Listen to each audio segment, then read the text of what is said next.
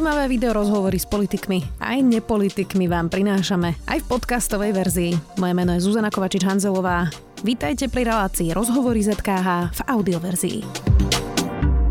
Hovoria, že odmietajú diskrimináciu nezaočkovaných, obvinujú sme rodina z toho, že zradili ľudí. Zatiaľ sa pred parlamentom hrstka ľudí snažila dobiť do parlamentu za podpory takmer všetkých opozičných strán a musela ich spacifikovať až polícia. Viac už s Matušom Šutajom Eštokom zo strany Hlas. Vítajte. Dobrý deň, prajem. Pán Eštok, tak začneme najprv vami osobne. E, ja som teda vás videla na konci mája v Natelo a tam ste hovorili, že zvážite, či sa dáte zaočkovať. Tak ako to dopadlo? Ja som si medzi časom urobil test na protilátky. Ešte myslím, že to bol niekedy minulý mesiac. Tá hodnota, ktorá mi tam vyšla, bola taká, že tie protilátky tam sú, takže zatiaľ zaočkovaný nie som. Nebraním sa tomu, že pre, priebežne si ten test urobím a ak tie protilátky nebudú na také úrovni, aké majú byť, nemám problém sa zaočkovať. V rámci mojej rodiny sú zaočkovaní či už rodičia alebo svokrovci. Takže v tomto prípade mm, ja zaočkovaný aktuálne nie som, pretože tá hladina protilátok v mojom organizme, nakoľko som koronu prekonal, je taká, aby to telo vedelo zvládnuť tento boj. Aby to aj vaši voliči pochopili, ako je na tom teda napríklad vaša strana, lebo vy to máte tak e, pol na pol, ak som to dobre rátala, že teda polovica, alebo teda pár je zaočkovaných, potom pár je e, nezaočkovaných, vrátane Petra Pellegriniho, takže nakoľko sa vlastne riadite tými odbornými názormi a nakoľko sa v strane riadite nejakými osobnými pocitmi? No, my sme od začiatku jasne a pomerne konzistentne komunikovali, že sme za očkovanie, ktoré má byť v prvom rade dobrovoľné. A myslím, že táto, ten princíp dobrovoľnosti očkovania sa odzrkadľuje aj v strane, keď sa tak nejako hlave pozriem na to predsedníctvo strany, tak si myslím, že drvivá väčšina členov predsedníctva hlasu zaočkovaná je. Kto nie je zaočkovaný, úprimne sa vám priznám, že neriešime to denne, aby sme sa pýtali, predsa len to je nejaký zásah do súkromia osoby a človeka, ale čo viem, tak môžeme povedať, že možno 90% členov predsedníctva zaočkovaných je. Aký je problém pri Petrovi Pelegrinu? On sa bojí očkovania, alebo čo je problém? Z hodou okolností pýtal som sa na to, keď som odchádzal sem a ten je v rovnakej pozícii, že má test na protilátky. Protilátky má na tej úrovni, ktorá je potrebná preto zaočkovaný nie je. Ale pokiaľ viem, uh, tak to asi vám povie... Tom, že vám to nebraní sa zaočkovať teda? No, samozrejme, ale ja v tom nevidím nejaký logický zmysel, ak tie protilátky raz tam sú a sú vyroze, vytvorené nejakou prirodzenou cestou. Ak by tam neboli, tak prirodzene. Ja nie som nejaký antivaxer. Musím povedať, že ako otec e, rok a pol starého uh, potomka, tak sme absolvovali všetky povinné očkovania, ktoré sú, dokonca myslím, že niekedy 11. augusta máme naplánované ďalšie očkovanie, ktoré je z tých radov nepovinných, takže v tomto prípade ja určite antivaxerom nie som, nie je antivaxerská ani naša strana a ten postoj je pomerne konzistentný a jasne hovorí o tom, že očkovanie podporujeme, ale musí byť dobrovoľné. Kde si viem predstaviť možno, že nejaký zvýšenú, väčšiu debatu o tom, že či, aká miera dobrovoľnosti by tam mala byť, je z môjho pohľadu pri rizikových skupinách. Či už sú to starší ľudia alebo ľudia s prípadným nábehom na nejaké ďalšie choroby, ja neviem, možno ľudia obézni a tak ďalej.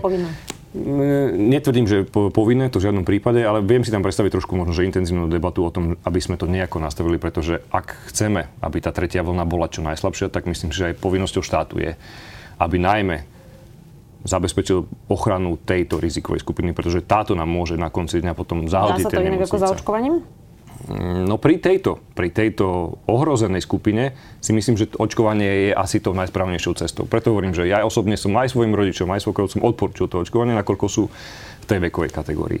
Tam si myslím, že štát zlíhal, pretože málo artikuluje, že práve táto skupina je najviac ohrozená a tam to očkovanie má byť. Z môjho pohľadu, ja ako relatívne zdravý, 34-ročný človek, ktorý sa stará o svoje, o svoje zdravie, nie som až takým rizikom pre zdravotný systém, akým rizikom môže byť človek, ktorý je v tom, v tom veku na 60 rokov a má nejaké pridružené choroby. Jasne, Takže tam by to, už keby, to už keď to niekto nezachytil, to už neviem, či mu pomôže aj kampaň za ten eh, rok aj štvrť. Viete, ale... čo, koľko ľudí žije na deniach, ktorí nemajú prístup či už k sociálnym sieťam, k internetu alebo aj k tým médiám.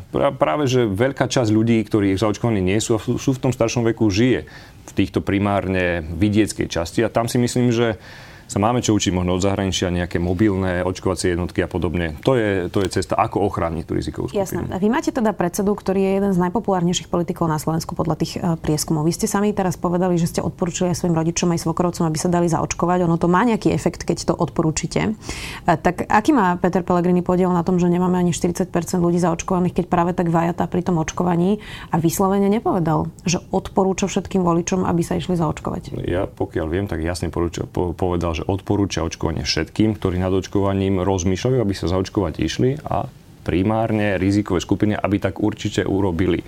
Ja odmietam túto hru, ktorá sa tu hrá, že opozícia môže za to, že že dnes máme malý podiel zaočkovania Nie, obyvateľstva. za to môže, ale a, že či na tom ja, nemáte aspoň ja nejaký podiel? Teda. Akýkoľvek, pretože keď tu nejaký podiel zodpovednosti tu je, tak máme tu vládu ktorá v čase, kedy sme vedeli už, myslím, že na sklonku rokov, december, január, že očkovanie bude cesta, tak už odvtedy ten systém e, tých zlyhania, môžeme hovoriť o tom, ako nezabezpečili kampaň, ako tu sme premeškali nákup 3 miliónov kusov e, vakcín Pfizer, čo tu bolo všetko so Sputnikom. Čiže ak niekomu máme hovoriť o nejakej zodpovednosti, tak je to táto vláda, pretože prirodzene a logicky ten záujem, iba, iba dokončím vetu, že záujem očkovanie tu bol primárne na jar a v jeseni. Jasne. Vtedy tu ten priestor na očkovanie nebol. Čiže nechceme dnes od ľudí a neuvenujeme ich z toho ľudí alebo opozíciu je zodpovedná za to, že tomto čase relatívneho pokoja tí ľudia jednoducho k tomu očkovaniu neprístupujú možno tak, ako by tomu robili v strede pandémie, kedy sa už zaočkovať chceli, len bohužiaľ ten priestor na zaočkovanie nemali.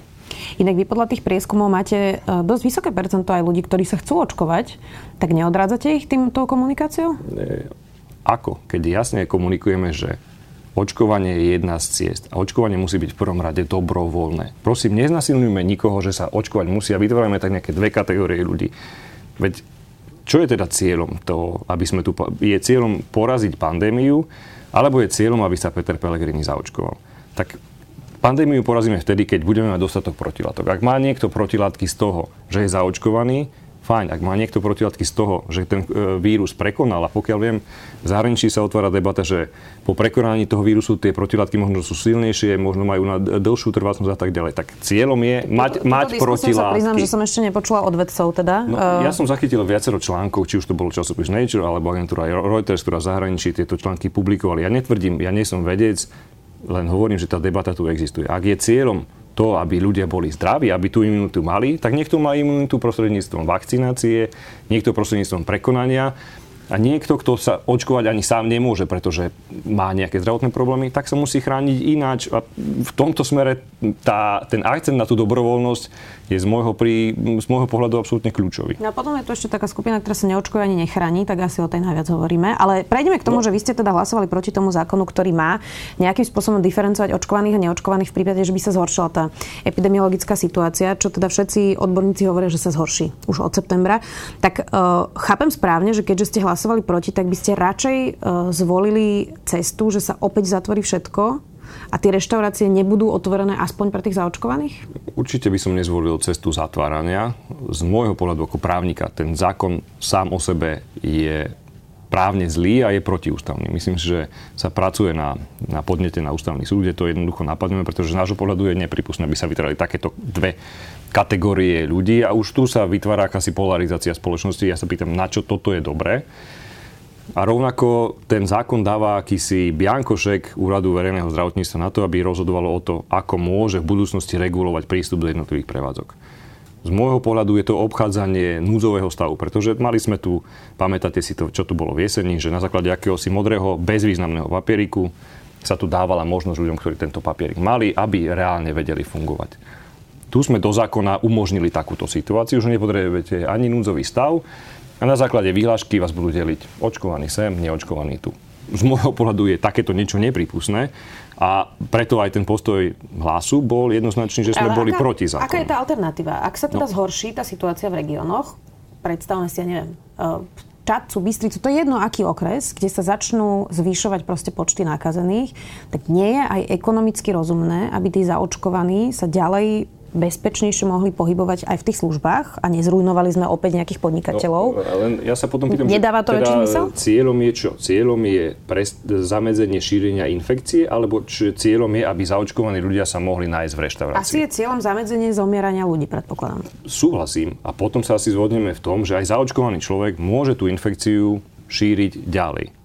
Je to tak, alebo nie? Ale keď medzi zaočkovaných, tak neskončia na ventilácii. No, veď samozrejme, veď preto hovorím, že To, ja sa to riz... tú alternatívu, hej? No, že, ja vám hovorím, že aká, aká je teda alternatíva? Okrese, alternatíva no? by mohla byť taká, aby sme možno, že skúsili zamedziť tomu, aby tie čísla nejako stúpali. My sme dnes mali aj tlačovú konferenciu, kde sme povedali niekoľko bodov, prečo je z nášho pohľadu tá príprava na tretiu vlnu absolútne zanedbaná. Od trasovania, od toho, že nie sú pripravení ambulantní lekári, že nie je tu aktualizovaný pandemický plán a tak ďalej a tak ďalej. Možno, že by bolo aj na čase, keby sa aj choroba začala liečiť, že by neposielali tí ambulantní lekári ľudí s covidom buď domov, alebo rovno do nemocnice. Možno aj toto by bola jedna z alternatív, aby sme zamedzili tomu, aby ten zdravotnícky systém sa dostal na kolená. Tou druhou cestou je, ako som tu už povedal, masívna kampaň na to, aby sa išli očkovať najmä rizikové skupiny. Pretože ak tie rizikové skupiny sú ochránené, tak nemáte problém na ventiláciách a nemusíte nič zatvárať. Asi sa zhodneme na tom, že ten koronavírus tu bude. Aj o rok, aj o dva, aj o 5 rokov. A keď je cesta to, aby sme ešte o 3 roky sa tu delili na očkovaných a neočkovaných, tak z môjho pohľadu asi to správne nie je. Asi správne naučiť sa s tým vírusom žiť. Možno ho liečiť a tú skupinu, ktorá je pre nás riziková, ktorá znamená pre nás, že sa môže zrútiť zdravotný systém, urobme všetko preto, aby sme ju ochránili a rovnako ochráňme aj celý, celý priemysel predtým, aby bol zatváraný. A ak je cieľom to, aby sa tá, kor- tá, tá korona sa šíriť bude, ten vírus sa šíriť bude a je to na nás či sa dostane aj k tým rizikovým skupinám. Ak tie rizikové skupiny sú zaočkované a sú chránené, tak môže byť tý, ten počet zainfikovaných aj 100 tisíc. Pokiaľ na ventiláciách nie je počet ľudí, ktorí tomu nasvedčuje, tak asi toto by mal byť cieľ. Čiže naučme sa s tým žiť, skúsme tú chorobu liečiť, zmierňovať jej príznaky a urobme všetko preto, aby sa zaočkovala tá najrizikovejšia skupina. Toto je z môjho pohľadu cesta tak, aby sme nemuseli zatvárať ekonomiku. Prečo sa tak veľmi vyhýbate tomu e, vôbec diskutovať o nejakej skupine, ktorá by to mala povinné? E, v Európe sa teraz otvára otázka, či by lekári a zdravotníci nemali mať povinné očkovanie proti covidu, aby v nemocniciach neohrozili tých pacientov, ktorí sa nemôžu dať očkovať. Hej? E, ľudia, ktorí majú vážne chronické stavy alebo pooperačné stavy, akutné stavy. Tak to je napríklad jedna, alebo sa potom hovorí 65+. Plus. Hej? dneska predsa už máme domovy sociálnych služieb, kde je povinné očkovanie na chrípku aby nezomierali tí najstarší ľudia na chrypku. Čiže prečo je to taký problém začať diskutovať o tom, či to nedať teda povinne ja, ja sa nebraním diskusii, že či sa nemáme baviť o tom, aby to pri rizikových skupinách, ako sa napríklad vyspomínané 65+, plus, či by takáto debata tu byť nemala. Možno, že musíme počkať v nejakom čase, kým sú jasné aj tie následky, ktoré tá vakcína môže mať, keďže ešte stále vieme, že ide o, aký, o o experimentálne obdobie, tak počkajme si nejaký čas a v tomto prípade ja sa nebránim tomu, aby to, to rizik, tie rizikové skupiny, napríklad 65+, plus, ak sa ukáže, že oni môžu znamenať ten problém a najmä chránime ich zdravie, tak, už sa to tak, tak otvorme tú debatu. Mm-hmm. To je A. A teraz si povedzme to B. Ak to má nejaké vážne následky, čo zatiaľ sa ukazuje, že na túto skupinu nemá, tak sa, tak sa bávame o tom, že či tam sa nemáme baviť možno o nejakom stupni v tomto prípade nejakej pozitívnej motivácie alebo niečoho, ale ísť cestou povinného očkovania, pokiaľ si dobre pamätám tú debatu, ktorá teraz bola aj v parlamente, tak to boli práve poslanci z klubu Smerodina, ktorí hovorili o tom, že dnes, a to neviem, či to tak ozaj je, pretože nie som v tej kategórie tých antivaxerov, e, v prípade, ak, za, ak odmietnete dať očkovať vaše dieťa na nejakú povinnú vakcínu, tak máte uh, pokutu vo výške 250 eur. A, a tým pádom to hasne. do škôlky ešte. No veď uh, o tom to hovorím, že nájdeme nejakú mieru propor- proporcionality a báme sa o tom, ale prísť dnes tým, že už dnes kategorizujeme tých ľudí na dve kategórie a vytvárame tak ešte väčšie napätie spoločnosti, to si myslím, že nie je cesta. Inak ten rozdiel pri tom povinnom očkovaní je, že máme stále e, drvivú väčšinu populácie zaočkovanú, čiže tá, komunita, ja tá, tá, tá imunita je vlastne e, zabezpečená a je tu vlastne veľmi malé percento detí, ktoré nie sú zaočkované, tie sa riešia pokutou alebo teda tým, no, že nemôžu ísť do školky. Už tá história to ukázala, že vakcíny, ktoré prešli tým experimentálnym obdobím, nemajú vedľajšie účinky, tak jednoducho majú svoj význam a to očkovanie určite je jedna z tých vedeckých ciest. Ale rozumiem aj tomu tlaku ľudí a tomu strachu, že sa jednoducho boja dať zaočkovať, pretože sme v nejakom období, že tá vakcína ešte neprešla všetkými tými testami a preto dnes otvárať túto tému povinnosti mi dnes neprípada na mieste. Môžeme sa o tom baviť v prípade, ak prejdú všetky klinické testy a dostane sa to do štádia, že už to nie je experimentálna vakcína, ale je to vakcína, ktorá je jadne zadefinovaná. Vtedy si myslím, že takáto debata je úplne na mieste, že poďme sa baviť o tom, či to pre tej rizikovej skupiny nemá byť v nejakom inom režime. Inak teda možno by tomu strachu tých ľudí pomohlo, keby sa Peter Pellegrini dal zaočkovať. Ale e, posledná otázka to ešte k tomuto a pôjdeme e, k odvolávaniu pána Mikulca. Kde je tá hranica? Čo vlastne vaša strana robí pre nejaké preferencie, pre nejaké prieskumy a kde ste ochotní vlastne robiť niečo možno aj proti verejnej mienke ľudí, ako napríklad to očkovanie. Nie je to populárna téma, ale máte vysoké preferencie, veľmi populárneho lídra a dosť možno by to nejakej skupine obyvateľstva naozaj pomohlo ubezpečiť ich, že to nie je nebezpečné, že sa tak ochránia. Takže kde je tá miera toho hlasu, kde vám ide o nejaké politické body a kde si poviete, že toto je leadership, toto treba povedať, pretože takto je to správne? No, môžem vám to na tom príklade toho Petra Pellegrini povedať. Pretože ak by sme chceli tie percentá loviť z tej skupiny, pretože tú množinu, ktorí ľudia sú už nezaočkovaní, myslím, že máte niekde na úrovni 2,5 milióna ľudí alebo viac, je tam množina, ktorá sa na konci dňa zaočkuje. Nejakých 750 tisíc ľudí sa nezaočkuje nikdy z princípu. Jednoducho to nedosiahnete, pretože to je tá skupina, ktorá veľmi ťažko. Tak ak by sme chceli byť takí, že nám ide o percenta, tak zajtra sa postaví Peter Pellegrini na námestie a e, demonstratívne sa zaočkuje.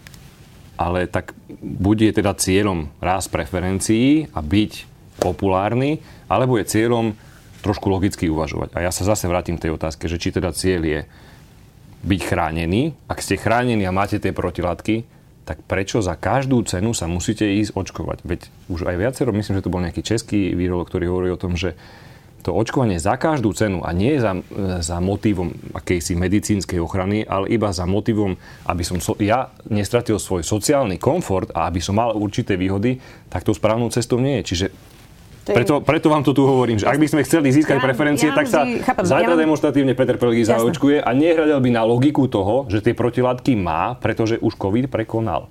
Aha. Ale keď sa okay. stane, že tie protilátky v krvi mať nebude, tak bez ohľadu, dali, rozumiem. bez ohľadu na to, či to priniesie strane preferencie alebo nie, sa on rozhodne, či sa zaočkovať dá. Priznám sa, že vždy mám problém v tomto štúdiu, keď poslanci hovoria, že nejaký český virológ alebo nejaký článok, ja lebo na to sa nedá nejako ale, reagovať. Uh, viete, mohol to byť uh, úplne hocikto, ja to sa, neviem nejako verifikovať. Momente, takže... keď skončíme tento rozhovor, nebolo by slušné, keby som teraz odbiehal, Jasne. lebo mám to tu možno aj so sebou v mobile, ja vám to rád ukážem. Jasné. Ja len teda, že potrebujeme nejaké zdroje, aby sme si to vedeli. Samozrejme, ale ja som za to, aby, sa tá, aby tá debata tu bola. Ja nehovorím, že táto časť spoločnosti má pravdu, alebo táto. Ja iba uvítam, keď tá debata bude a v tej debate budú zaznievať aj takéto názory, aj takéto... Najlepšie boli, keby zaznievali vedecké. Samozrejme, ale no, máte dnes pocit, že aj tá vedecká komunita, komunita sa dnes jasne vie zhodnúť. Ja mám pocit, Na že ako keby, keby sa každý jeden vedec, ktorý sa k tomu vyjadrí, iba trošku ináč, bol automaticky odsudzovaný niekde na to, na to iné spektrum. A ja netvrdím, že, že očkovanie a tí veci, ktorí to podporujú, sa mýlia. Ale tak debata je o tom, že máte rôzne názory a na základe nich si potom dostanete sa k tomu, že čo je faktom a čo je skutočnosťou. Takže akceptujme tú debatu odborníkov, ktorí majú rôzne názory. No ale na to očkovanie odborníci nemajú rôzny názor. No minimálne, keď sa chcete teda baviť napríklad o očkovaní detí, tak e, v Nemecku alebo v Veľkej Británii už aj úrady odstúpili od toho, aby sa tu deti išli očkovať pod 12 rokov. Myslím, že tu naši veci stále... Ja, ja už som zachytil aj takéto, že aj, tie, aj tieto deti by sa mali očkovať. Takže... ste mi ušli z témy. Ja len hovorím, že očkovanie ľudí 65 plus napríklad nie je vôbec žiadna pochybnosť medzi vedeckou To som, to som ani v živote nepovedal. Práve preto som povedal, ja osobne ja osobne maximálne podporujem, aby sa rizikové skupiny zaočkovali. Z môjho pohľadu, ak sa bavím o tom, že či očkovanie je sloboda, neviem čo, z môjho pohľadu, ak je niečo cesta z tejto pandémie, je to zaočkovanie rizikových skupín. Rizikové skupiny musia byť zaočkované. To, či je zaočkovaný mladý 35-ročný podpredseda parlamentu bývalý, je mi v princípe jedno. Ale mal by byť zaočkovaný 70-ročný človek, ktorý je domove sociálnych služieb a má tam predpoklad toho, že sa to môže šíriť. Nie, ten podpredseda parlamentu je zaočkovaný, ale to len teda no veď... na záznam. Poďme ešte k tomu parlamentu. Celý víkend sa teda rokovalo, vy ste to spomínali. V pondelok malo byť odvolávanie ministra vnútra Romana Mikulca, ktoré podala opozícia. Vy ste teda neprišli. Tak už máte leto, či čo, čo bol problém? Myslím si, že opozícia tu nie sú nejaké cvičené opičky. My sme jasne deklarovali, keď sme už v parlamente boli, aj piatok, aj sobotu, aj nedelu, že sme pripravení sa o tom baviť. Aj na prvé otvorenie schôdze sme boli. Tam prišla jasná obštrukcia zo strany opozičných poslancov. A to divadlo, ktoré prišlo zo strany e, Olano aj zo strany pány Šeligu, veď samotný Peter Pčolinsky zo Smerodina vystúpil a povedali ich, že klamu, pretože nemali záujem otvoriť tú schôdzu. My sme sa ako opozícia jasne dohodli na tom, že nebudeme asistovať vládnej koalícii, aby nám, z nás tu robila opičky ak by sme v pondelok prišli všetci, tak by sa zopakovalo to isté, pretože ten cieľ koalície bol presunúť to rokovanie o odvolávaní pána ministra na september, pretože vedia, že v koalícii je problém a ten problém by vybuchol už teraz. Preto ho odsunuli to odvolávanie na september, pretože vedia, že viacerí predstaviteľia Smerodiny chceli vystúpiť v pléne a chceli byť pomerne kritickí na adresu pána Mikulca. A tak vládna koalícia sa snažila zablokovať, aby už v júli nemali tú ďalšiu vládnu krízu na stole, tak to posunuli na september. Jasne, pán poslanec, tomu... je, to, je to, myslím, že štandardný proces obštrukcie zo strany opozície. Keď takéto obštrukcie Jasne, robí vládna koalícia... Vidia kartičky, ale no. uh, takto vidia ľudia, že ste akorát všetci neprišli do práce. Vrátane no. ministra Mikulca, teda, ktorého odvolávali, treba povedať. Ehm, poslanci alebo členovia hlasu boli v Bratislave boli absolútne pripravení, ale keď sa raz na niečom dohodnete a je to forma akejsi poslaneckej obštrukcie, tak im dáte iba najavo to, že odmietame hrať hru my ako opozícia, aby si nás robili cvičené opičky v koalícii. To je celé. A myslím, že to je legitimný postoj. Keď sa chcú o tom baviť v septembri, tá debata určite neutíchne ani sa tá téma Prečo nestratí. Prečo ste to potom až do, na september vlastne? E, prečo sa to predkladalo teraz, keď e, asi vyzeralo to tak, že nikto z vás vlastne nemá záujem ešte no, v lete to naťahovať? Predkladatelia boli poslanci za stranu Smer. My sme im dodali potrebný počet podpisov. Ak by stiahli podanie a povedali by si, že podajú to ešte raz teraz, tak dodáme podpisy a zúčastníme sa toho rokovania. Má zmysel odborovať teraz ministra Romana Mikulca, lebo zodpovedný za policiu je predsa policajný prezident. Uh, mimochodom teda človek, ktorý robil aj na úrade vlády, uh, aj za vášho pôsobenia na úrade vlády, tak nemalo by skôr zmysel apelovať teda, ak máte nejaké pochybnosti o tom, ako funguje policia na policajného prezidenta? No, ja si myslím, že tie pochybnosti nemáme ani my. Ja neviem, či ste čítali rozhovor s krajským prokurátorom pánom Remetom, ktorý jasne pomenoval, že došlo k zásahu do vyšetrovania zo strany policajného prezidenta, keď zastavil e, zásah voči trom podozrivým z ovplyvňovania výpovedí. To je tak bezprecedentné, že ja si neviem predstaviť, čo by sa tu dialo za minulej vlády, keby sa takéto niečo stalo, že Gašpar by zasiahol do akéhokoľvek vyšetrovania, veď už aj vy novinári by ste boli... By nezačalo to. Je asi skôr ten iný problém. No, veď skúste si urobiť ten test, že keby to urobil pán Gašpar, to, čo urobil pán Kovačik, čo by sa tu dialo? Ja si myslím, že už by to bolo peklo, čo by tu bolo aj na uliciach. A ako ste povedali, ja pána Kovažika poznám. Aj si s ním týkam. Pre mňa je to, vždy som ho vnímal ako čestného človeka. Pretože e, už za môjho pôsobenia na e, čele úradu vlády som z neho urobil generálneho rejiteľa sekcie bezpečnosti a predseda vlády Peter Pellegrini z neho urobil šéfa šéfa, e, šéfa bezpečnostnej rady. Uh-huh. O to viac je pre mňa šokujúce to, čo sa dopustil a som presvedčený o tom, že to bolo aj pod nátlakom jeho nadriadeného pána ministra Mikulca a ten zase koná pod nátlakom e, premiéra de, de facto premiéra Igora Matoviča. Takže tá politická zodpovednosť ide akýmsi jasným stupňom a ja trvám na tom, že Peter Kovažik by mal dnešným dňom okamžite prísť do volenky a podať svoju abdikáciu, pretože toto je niečo neprípustné, aby sa policajný prezident takto montoval do vyšetrovania, ktoré má zistiť, ako je to s kľúčovým ovplyvňovaním svetkov v tých najcitlivejších politických kauzach. Toto je pre mňa niečo, čo v demokratickej krajine, a keď sa tu takto oháňame právnym štátom, ako oni sú tí lepší, dnes Kovážik mal skončiť, zajtra mal skončiť Mikulec. To je fakt. Opýtajte sa na, to, na tento názor nie len nás ako opozičných poslancov, či už z Hlasu alebo zo Smeru. Choďte aj za, za členmi uh, koaličnej Smerodina, za pánom Čolinským, za pánom Krajniakom, za pánom Kolárom. Opýtajte sa ich, že či to teda tak je alebo nie, pretože ak neveríte nám, že my si z toho robíme iba nejakú politiku, to sú fakty. A potom, čo povedal aj pán Remeta, je pre mňa toto no-go. To, toto je niečo neprípustné. Ja si neviem predstaviť akékoľvek ďalšie zotrvanie pána Kovožika o funkcii. Jasné. No, ja vás teraz zacitujem. Vy ste povedali, na Slovensku existuje skupinka vyšetrovateľov a prokurátorov, ktorá manipuluje vyšetrovanie politických kauz, manipuluje ho, aby mal Igor Matovič a jeho politická schránka Olano aspoň nejaký dôvod existencie a mohli ďalej nezmyselne vykrikovať, že bojujú za očistu štátu. Tak vy ste spomínali prokurátora Remetu. On teda dozoruje celé to vyšetrovanie inšpekcie a on nehovorí o žiadnom komplote prokurátorov a vyšetrovateľov a nejakej prelezenej mafie pod vedením Igora Matoviča, ale o konkrétnych dvoch vyšetrovateľov, ktorí roky, bolo tam povedané roky, mali spolupracovať s tými, s tými kajúcnikmi a vôbec sa teda nehovorí ani o žiadnom prokurátorovi, ani o Danilovi Lipšicovi, ktorého často spomínate. Ja Navyše, ešte dokončím otázku, prepačte. Evidentne tie protiváhy fungujú. Je tu predsa generálna prokuratúra, je tu inšpekcia, vyšetrujú sa navzájom, robia si razie navzájom, odoberajú sa tu živé v spisy, takže evidentne ten proces funguje. Tak prečo to nenechať dobehnúť?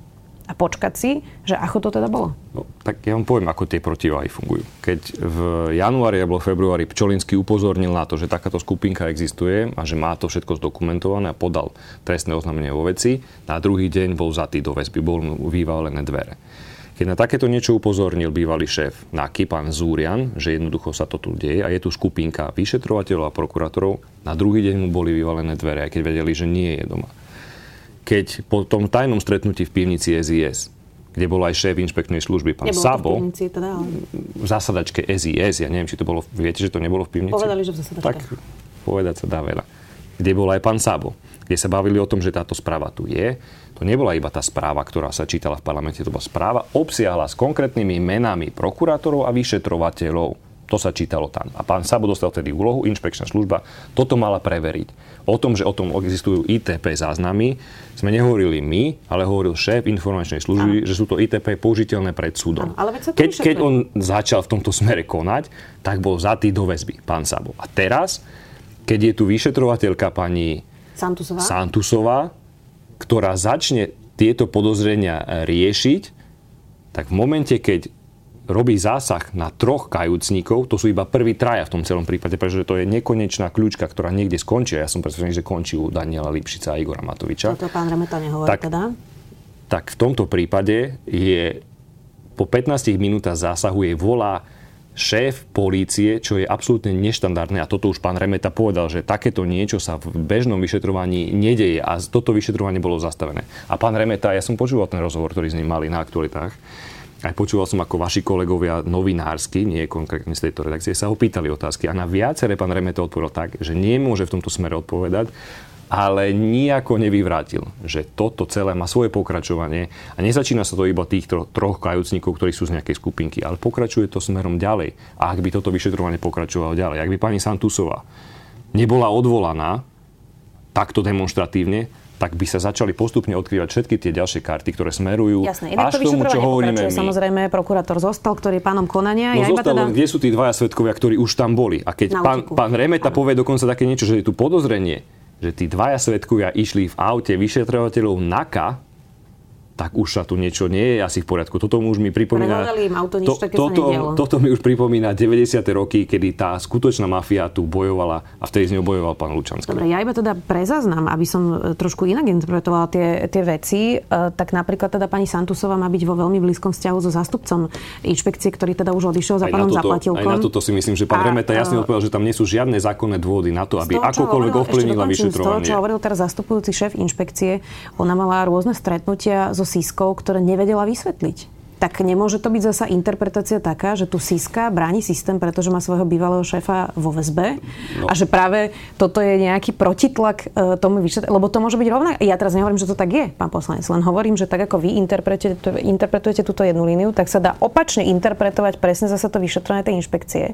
A to, čo hovorím ja, je, že evidentne tie protivahy fungujú. Tak, tak prečo máte vy politicky... tu teda na jednej strane teda, že my niečo vy tvrdíte, že my to politicky tvrdíme, to, čo tvrdí pani Santusová, potom tu máte to, čo tvrdí ten dočasný šéf inšpekcie, ktorý posiela pani Santusovu na detektor lži. Napriek tomu, že on v roku 2010 až 2012 neprešiel, pretože vynášal a je to kolega pána Beňu. Pán Beňa je top, top druhý kaňujúci. Nie, nie, nie, vtedy tam bol ešte pán Lipšic na ministerstve mm-hmm. vnútra.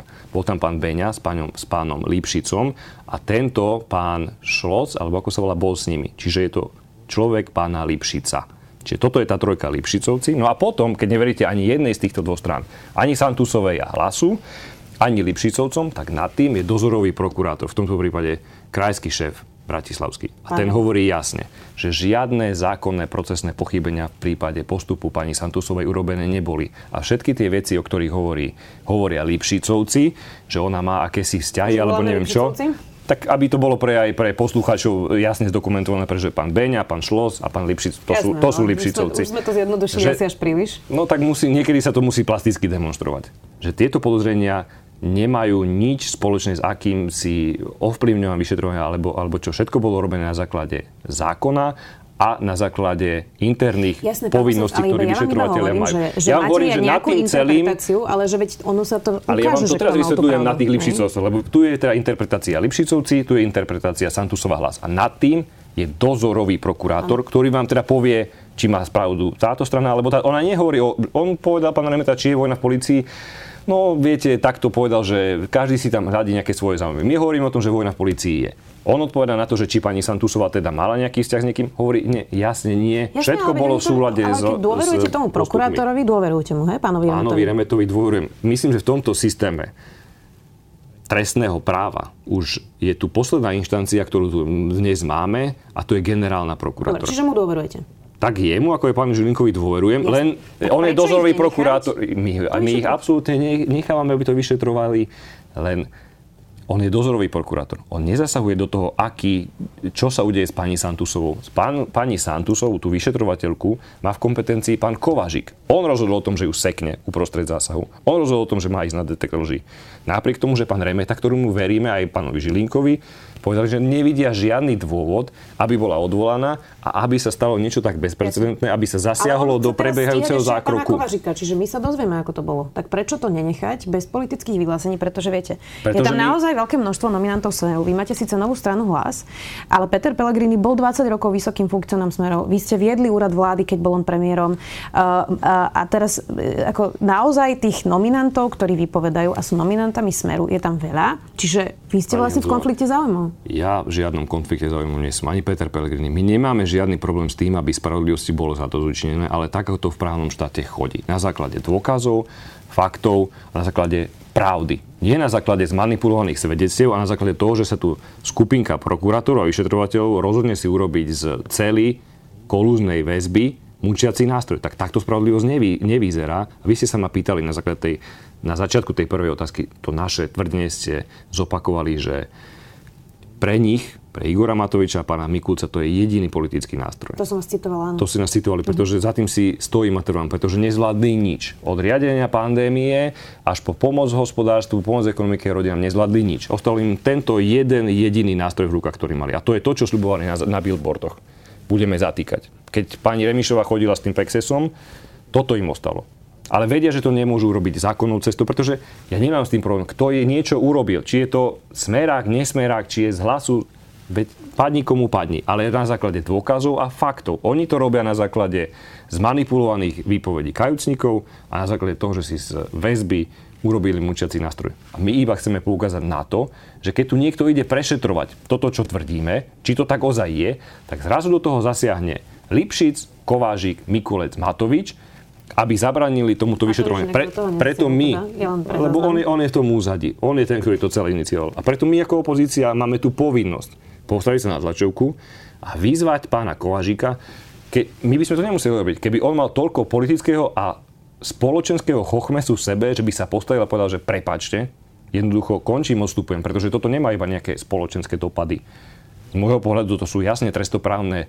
konsekvencie, ktorým bude musieť Peter Kovažik čeliť. A ešte raz, mňa to mrzí, pretože som ho vnímal vždy ako čestného človeka, ale touto cestou, ktorou sa rozhodol ísť, už musí niesť zodpovednosť za ňu Dobre, Roman Mikulec ho odvolať nemôže, môže to urobiť iba parlamentný výbor, čiže nemajú poslanci začať zasadať a tak, žiadať od neho ehm, odpovedenie? Budeme pracovať na tom, aby sa tento výbor uh, udiala, budeme trvať na odstúpenie. Ak pán Kovažik neposlúchne našu výzvu, alebo nemá čo on poslúchať, ale neuvedomí si svoje zlyhanie, tak ja si myslím, že je tu presun na to, aby bol výbor zvolaný a uvidíme tam, aj ako sa zachová klub e, Smerodina, pretože tí vždy radi sa naparujú, len potom vždy nejako splastnú. Ja verím, že v tomto prípade um, teda napravia svoje, svoje pošramotené renome.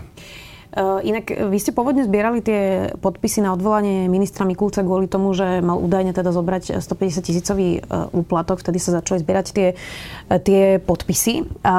Ja sa priznám, že som z toho trochu v rozpakoch, lebo vy máte teda člena predsedníctva Petru Žigu, ktorý je už obvinený z korupcie, čiže nie je to vlastne iba, že nejaké, niekto niekde niečo povedal, dokonca ministra Mikulca predsa už vyšetrovali a na nič také neprišli.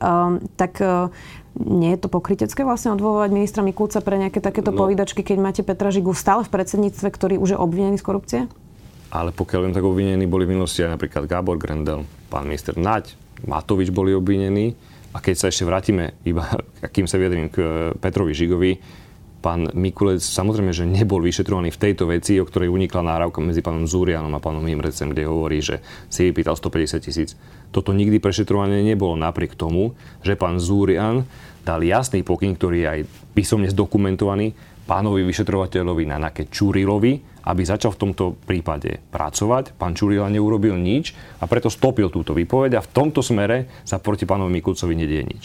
A čo sa týka pána Žigu, má nielen moju, ale dovolím si povedať aj dôveru celej strany, pretože obzvlášť v tomto marazme, čo sa tu deje, kedy je cieľom politicky nepohodlných ľudí teštruovať, a obzvlášť potom, ako vidíme, ako sú navádzaní títo kajúcnici, ja som presvedčený o tom, že Petr Žiga svoju nevinu dokáže. A konec koncov nie, že dokáže. On je stále postavení pred spravodlivosťou de jure nevinný a tak je až do pravoplatného Ale odsúdenia za, svoje pozície. politickú zodpovednosť. Ja sa pýtam na tú politickú zodpovednosť. No, veď, samozrejme. A Peter Žiga má ustúpiť z čoho? Keď má našu plnú dôveru a tvrdíme, že, a nie my tvrdíme, on tvrdí, že tie veci, ktoré sa udiali, sa nikdy nestali, tak potom akú politickú zodpovednosť by mal pán Žiga vyvodiť? Je členom predsedníctva hlasu, má našu plnú dôveru a stojíme, stojíme za ním. Takisto bol poslancom Národnej rady aj pán Grendel, aj Naď, keď boli v pozícii obvinených. Ja nemyslím si, že vtedy pani Naď, Grendel a neviem kto ešte abdikovali z pozície poslanca. Pán Nač vtedy nebol poslancom, ale teda uh, pozerala som si, že kedy sa vôbec Peter Žiga v parlamente naposledy zapojil do rozpravy a bolo to teda 20.10. v roku 2020. To znamená, že už 9 mesiacov vlastne nepovedal v parlamente ani, ani slovo. Poslednú legislatívnu iniciatívu mal konkrétne s vami pri návrhu zákona 18.6.2020. Žiadne interpelácie, žiadne otázky pri hodine otázok. Tak čo vlastne robí Peter Žiga v parlamente, on sa teraz stiahol po tom obvinení? Vyzerá, že nerobí nič. Nekomunikuje v rámci tlačových besied, ale je súčasťou strany, strany hlas. Ja som dnes mal stretnutie, bavili sme sa o viacerých veciach. V rámci politických skúseností myslím, že je to človek, ktorý bol dvojnásobným ministrom, raz bol štátnym tajomníkom. Tie skúsenosti nielen z exekutívy, ale aj z tej politiky, možno aj komunálnej, má pomerne silné, a tak tie, tie debaty s ním sú minimálne pre mňa veľmi, veľmi plodné a myslím, že má čo povedať aj do toho, a no, ako sa politika nehovorí, hlasu teraz to robí. asi občana zaujíma, že čo robí v parlamente, ja poviem, nie čo robí že, na predsedníctve Takých eh, poslan... No, veď debatuje aj pri návrhoch, ktoré hlas dáva. Či už to mhm. bolo zníženie Čiže DPH, DPH na, na, na gastro, ktoré sme dávali, aby sa znížilo z 20 na 5 a ďalšie návrhy, ktoré tam dávame. Ale môžem povedať, že ak vám tak veľmi záleží na Petrovi Žigovi, tak si nájdete niekoľko desiatok nemých tvári, ktoré tam sú a nerobia nič iné, iba dvíhajú ruku. Myslím, že to sú jasné hlasovacie automaty u Olano, ktoré neprišli ešte s ničím v živote. Takže ak to chcete porovnávať, tak to kľudne môžeme porovnávať, ale Myslím si, že Peter Žiga má plnú dôveru hlasu a ešte raz opakujem, pozícii voči spravodlivosti je v pozícii nevinného človeka, až kým sa mu nedokáže opak. Jasné, tak ako u každého. A prečo sa teda stiahol? A ak je nevinný, prečo ďalej nepokračuje normálne v poslaneckej práci? To je jeho osobné rozhodnutie, možno budete mať na budúce jeho tu na v tomto štúdiu. Myslím, že sa už dosť dlho vyhýba týmto rozhovorom. My samozrejme ho radi privítame, môžete mu to odkázať. Budeme radi. Myslím si, že kým je pod touto palbou toho všetkého, čo sa tu deje, ako sa ovplyvňujú vyšetrovanie, tak ani on nemá záujem, aby nejako prispieval k akýmkoľvek podozreniam, že akokoľvek môže ovplyvniť vyšetrovanie, pretože táto vládna s prepačením banda si nájde akúkoľvek zámienku, aby uškodila opozícii a uškodiť Petrovi Žigovi v tomto prípade im iba vyhovuje. Záverečná otázka, e, teda referendum tak skoro nebude. Ústavný súd teda e, rozhodol, prezidentka ho nevypísala, čaká na to, kým sa zmení zákon. Ten sa ale môže zmeniť zrejme až teda o 6 mesiacov v decembri. Po decembri to bude mať ešte zmysel, keby to tak vychádzalo, už, už vlastne to bude krátko pred voľbami, už to nebude vlastne v polovici volebného obdobia. Má to ešte zmysel robiť také referendum?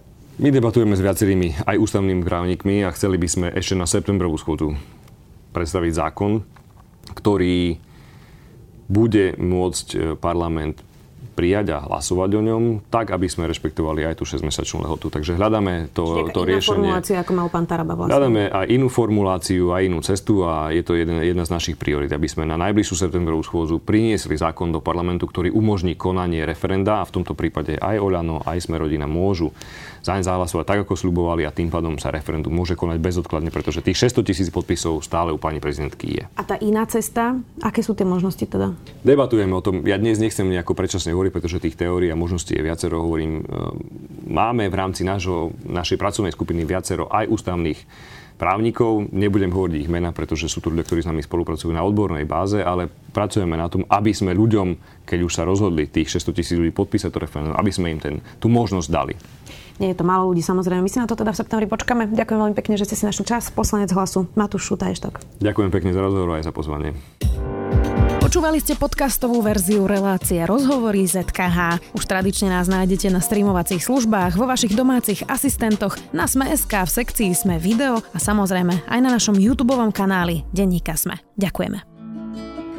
Som Michaela Žureková a ja Sonia Jánošová a pripravujeme pre vás novú sériu podcastu Medzi nami. Tentokrát s témami o sexe a vzťahoch, ktoré nás predurčujú, ovplyvňujú, vzrušujú aj vyrušujú. Budeme sa rozprávať o tom, aké sú najväčšie mýty vo vzťahoch, ako sa žije v partnerstve bez sexu, ale tiež prečo je ženská masturbácia také veľké tabu, či ako vyzerajú vzťahy v LGBTI komunite. Povieme sa aj o tom, čo vo vzťahu a sexe zmení narodenie detí. Tešíme sa na vás.